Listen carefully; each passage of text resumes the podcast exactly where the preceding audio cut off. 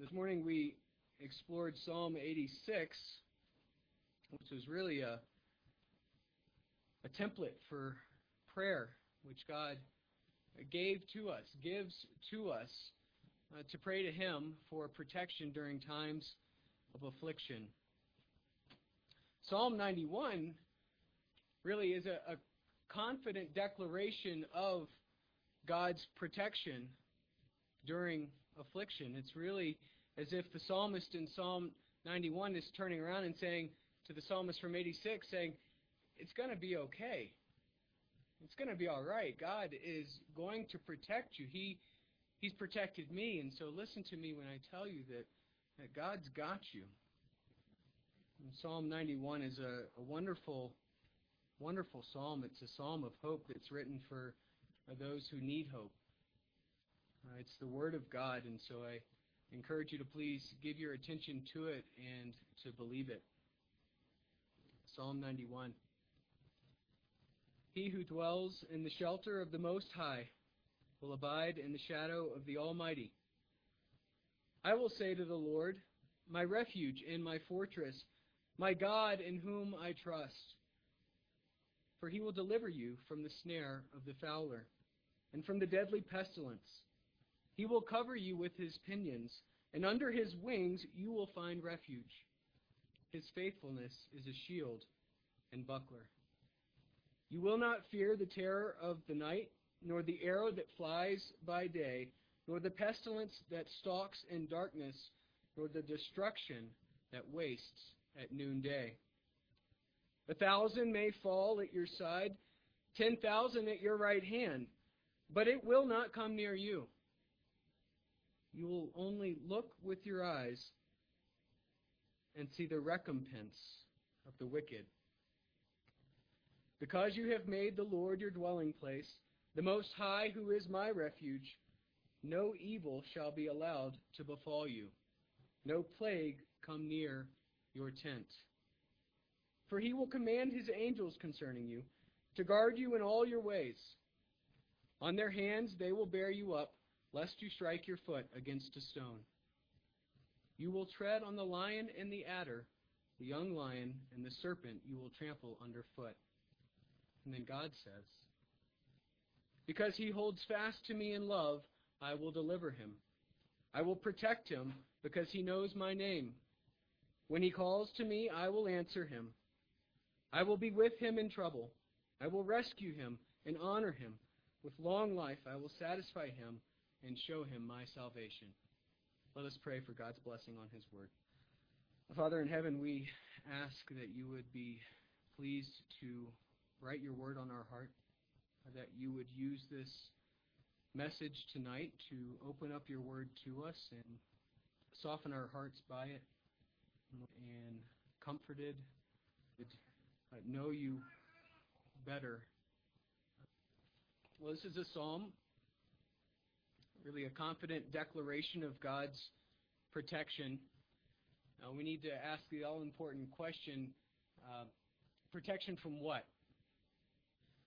And we see a list of threats in verses 3 through 6. The psalmist talks about the snare of the fowler, the deadly pestilence, flying arrows.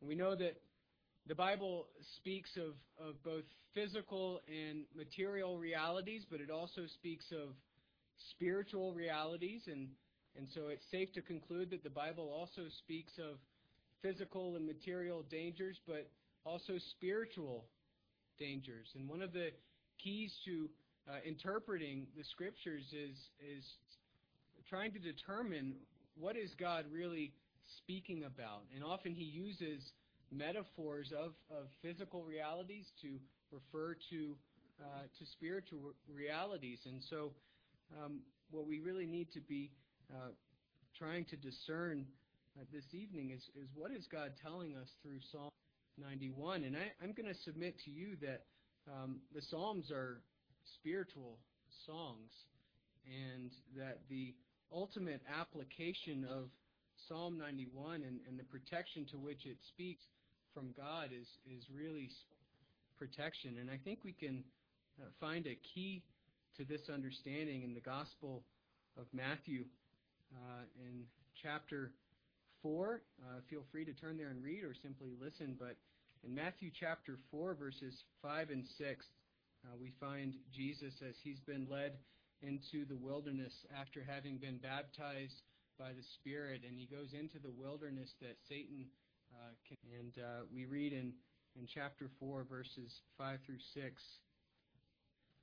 Then the devil took him to the holy city and set him on the pinnacle of the temple and said to him, If you are the Son of God, throw yourself down, for it is written, He will command His angels concerning you, and on their hands they will bear you up, lest you strike your foot against a stone. A passage I'm sure most of us are familiar with. Well, did you recognize this passage from Psalm 91? It's verses 11 and 12. Satan is quoting Psalm 91 and in an effort to tempt Jesus. And on the surface, Satan's goal seems pretty straightforward. He's trying to get uh, Jesus to test God. And he's saying, Jesus, if you really are the Son of God, you can jump off of this temple and his, his angels will save you. That's what Psalm 91 says. And Jesus, with great wisdom, perfect wisdom, responds and says, Quoting from Deuteronomy chapter 6, it is also written, You shall not tempt the Lord. And so Satan's attack seems straightforward, and it is. Uh, he's trying to get Jesus to, to test to test God, and, and Christ's response is straightforward. He says, "No, that's a, that's a sin." But remember what is said about Satan in the garden in Genesis chapter three, verse one. It said that the serpent was more crafty than any other beast in the field.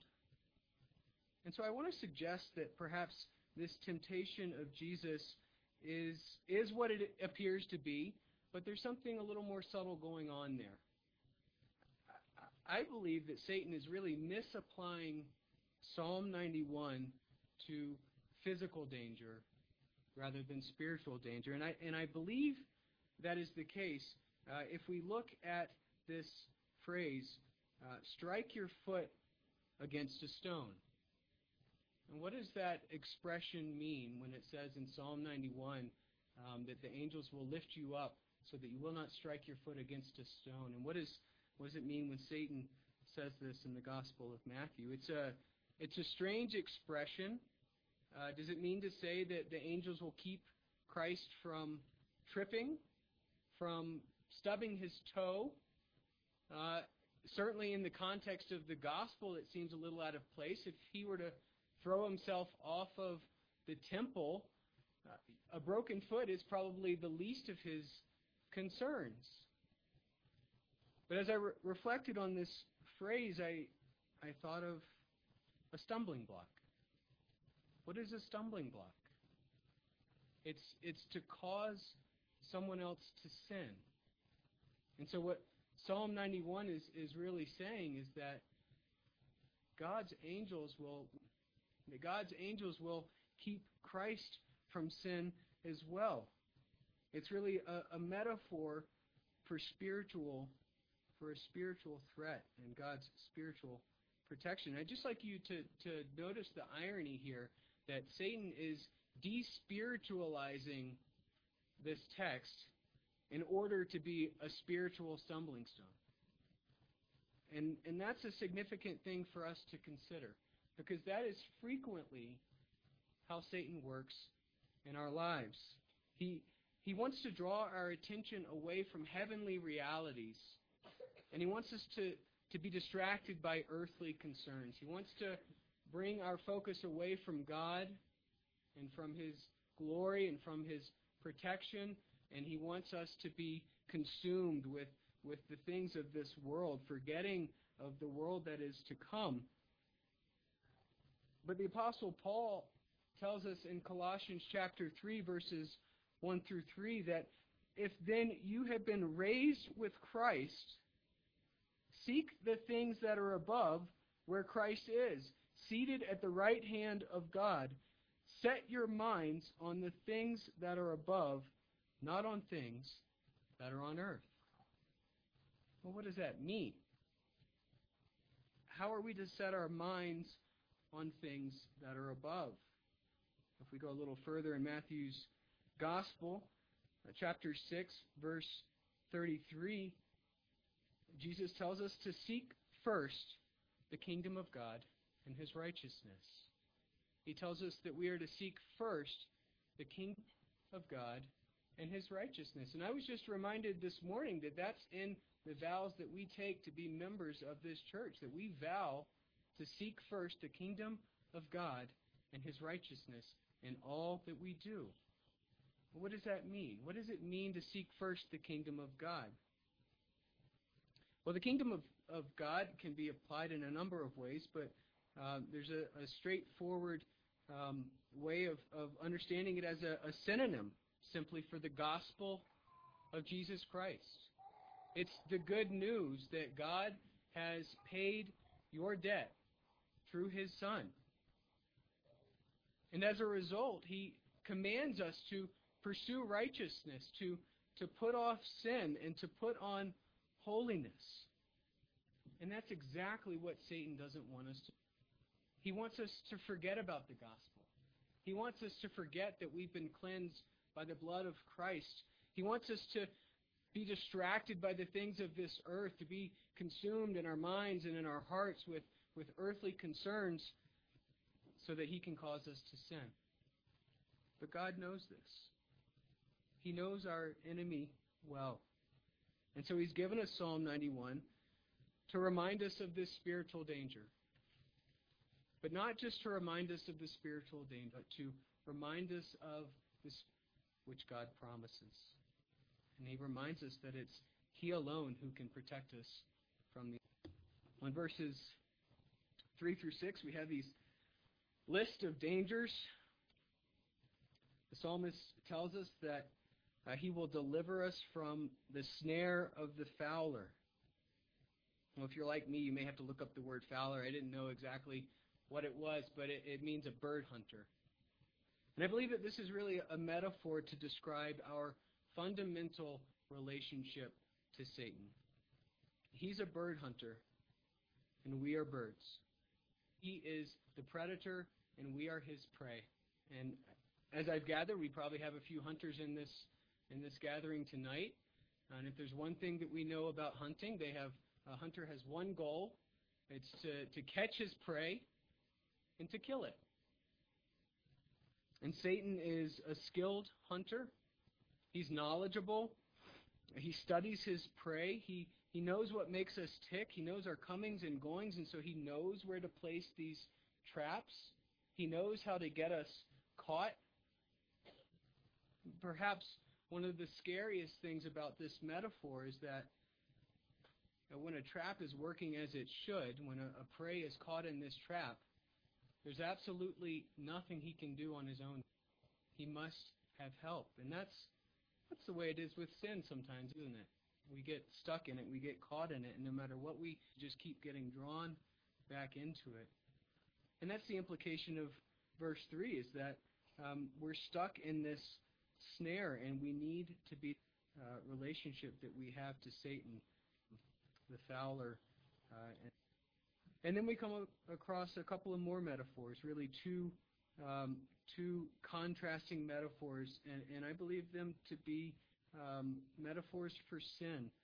Um, we have the terror of the night, uh, the pestilence that stalks in darkness, and then that's contrasted with the arrow that flies by day and the destruction which way we have we have the sin which is concealed, which is not obvious, I believe this is really the sin that's in our own heart. And then we have the sin that surrounds us, the sin that we see uh, in, in everywhere we look, really. Um, and it's rather obvious. What do we know about pestilence? Leviticus, Leviticus tells us is a metaphor for sin, and we know quite a, a bit about pestilence. We know that it, it can be deadly. Uh, we know that it spreads from person to person. We know that it can be uh, quite difficult to detect. We know that it's very hard, if not impossible, to control. And, and we know that, like a terror in the night, it produces extreme fear in ourselves and, and in others. It certainly has that potential. And so, if this is the metaphor that God is using to describe the sin in our own heart, I think we need to realize that it's not a trivial matter. Sin is not a, a, benign issue. The sin that exists within us needs to be rooted out constantly. And then we contrast that with the arrow that flies by day, the destruction that wastes at noonday. And as I said, I, I think this is referencing the sin that's all. It's very obvious, and it would be easy to think that um, what we are witnessing here in America is unprecedented. That um, our nation has come to a new level of immorality, and in one sense, I think that's true. But we need to realize, we need to recall that at times in Israel's history, uh, they worshipped idols. Uh, they were engaged in adultery and in fornication uh, and even child sacrifice. Have always been faced uh, with the threat of the arrow that flies by day, the destruction which wastes at noonday.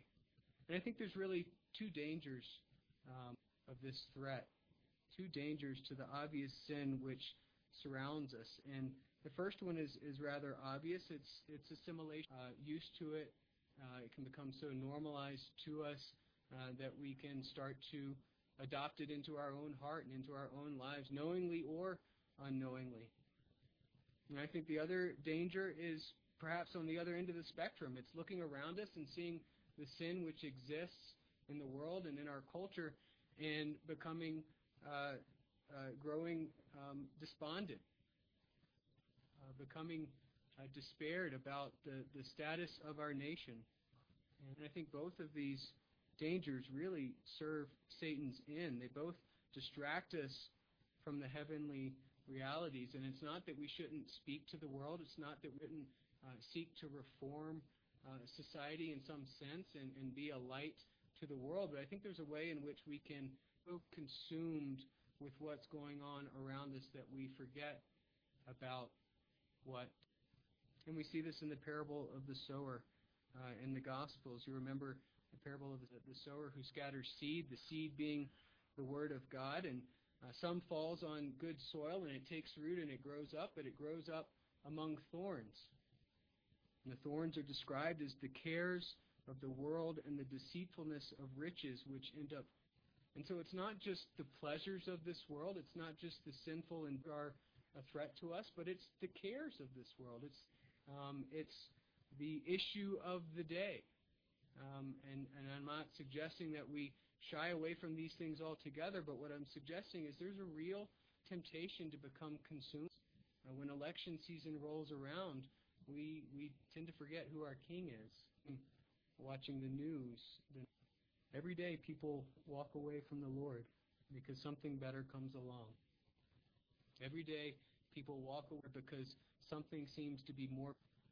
But God tells us that if we abide in Him, that we will not fear the terror of the night, nor the arrow that flies by day, that a thousand may fall at our side, ten thousand at our right hand, but it will not come near us. And he says that we will only look with our eyes and see. And that's not always an easy thing to do. To look around at, it requires spiritual eyes. And that's because there are two things that the wicked, the unbeliever wants us to believe that true joy can be found apart. And the unbeliever wants us to believe. And at times, we have to admit that we believe this. Uh, this is what we're suggesting when we do sin. We struggle to repent. Uh, we're really um, suggesting that I can find true joy apart from Christ and that, um, that this sin is really not going to cost me anything. But this leads us to an unavoidable ob- the observation is this that we're still caught in the snare. We still live with the deadly pestilence inside of us. We're still threatened by the arrows which fly by day and the destruction which wastes at noonday. And so we might be led to wonder how could this be our psalm? How could these promises be our promises. Either God is not telling the truth, or these promises are not for me. Well, I'd like you to consider that this psalm was ultimately directed toward. And as he increased in wisdom and stature and in favor with God and man, he would have studied Psalm 91. He would have known it really well. It would have been written on his heart so that when he was tempted by Satan in the wilderness, he would have remembered God's promise to the heir of the fowler. He would have remembered God's promise to protect him from the deadly pestilence and the arrow and destruction at noon. We can easily make the mistake of conflating the two natures of Christ, his God nature and his man nature. And they're really inseparable. But, but we can't confuse the one for the other. And for this reason, we have to understand that his fulfillment of the covenant of works, his fulfilling what Adam was unable to do in the garden, had to be done as a man. And it had to be done through a reliance upon his heavenly Father and through the power of the Holy Spirit. And this could only come out of a perfect love for God the Father and God the Spirit. And this is how Christ obtained a righteousness which he himself did not need. How he obtained a righteousness which you cannot earn. And it's a righteousness which he gives to us by grace through faith. And this is why in verse 4 we're told that his faithfulness is a shield and a buckler. I'd like to conclude by way of application. Are we to understand that these promises really just apply to our glorified life, uh, that they really uh, just cover our eternal state before God? Are we to believe that God doesn't actually promise us protection from sin today? Of course not. When 2012 Hurricane Sandy was approaching the New England coast, and on the shore of Connecticut, the HMS Bounty, which was a tall ship replica of the original HMS Bounty, set out to sea. The captain, wanting to make a deadline in Florida, believed that he could uh, sail out into the Atlantic and skirt the storm and come in around behind it. Well, as they were at sea, Hurricane Sandy took an unexpected turn. The Bounty found itself in the middle.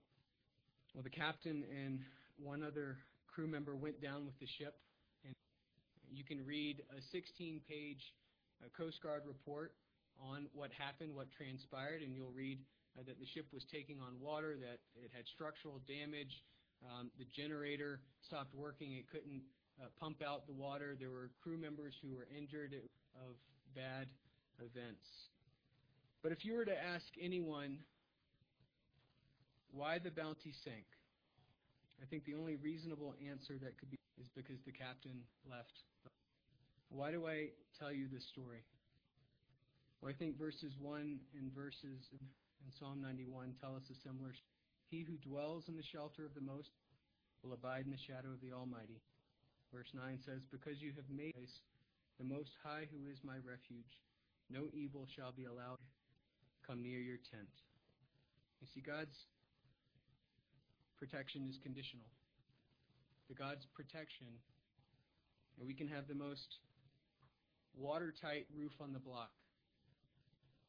But if we're in the front yard when, and we can't blame the roof, and if we're not dwelling in God, you see, Jesus lived without sin in this world not because he was the Son of God, and he was. But he lived without sin in this world, fulfilling the covenant of works because he made the Lord his dwelling. The only way to grow in sanctification is to make the Lord. Well, how do we do that? How do we dwell in the Lord? I think verses 14 through 16 tell us that. God says, Because he holds fast to me in love, I will deliver him. I will protect him because he knows my name. When he calls to me, I will answer him. I will be with him in trouble. I will rescue him and honor him. With long life I will satisfy. Him. God is telling us that we must grow in our love for Him. But He promises to give us that protection in Christ. It's a guarantee. And, it, and it's through Christ. 1 John 4.19 says that we love because He first loved us.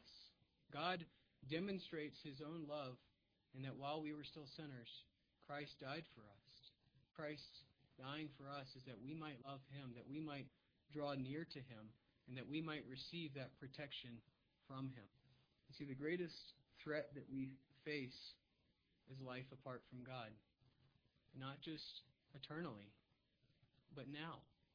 That is the threat we face, which separates us from God, is sin. And so Psalm 91 reminds us that in Christ we are protected both eternally and presently from sin if we hold fast to Him. And Lord, we are thankful for this reminder that draw near to you to receive. Uh, in that we know your love. And Lord, I ask that each one of us stirred up in our hearts, uh, eager to obey you've done for us in Christ. And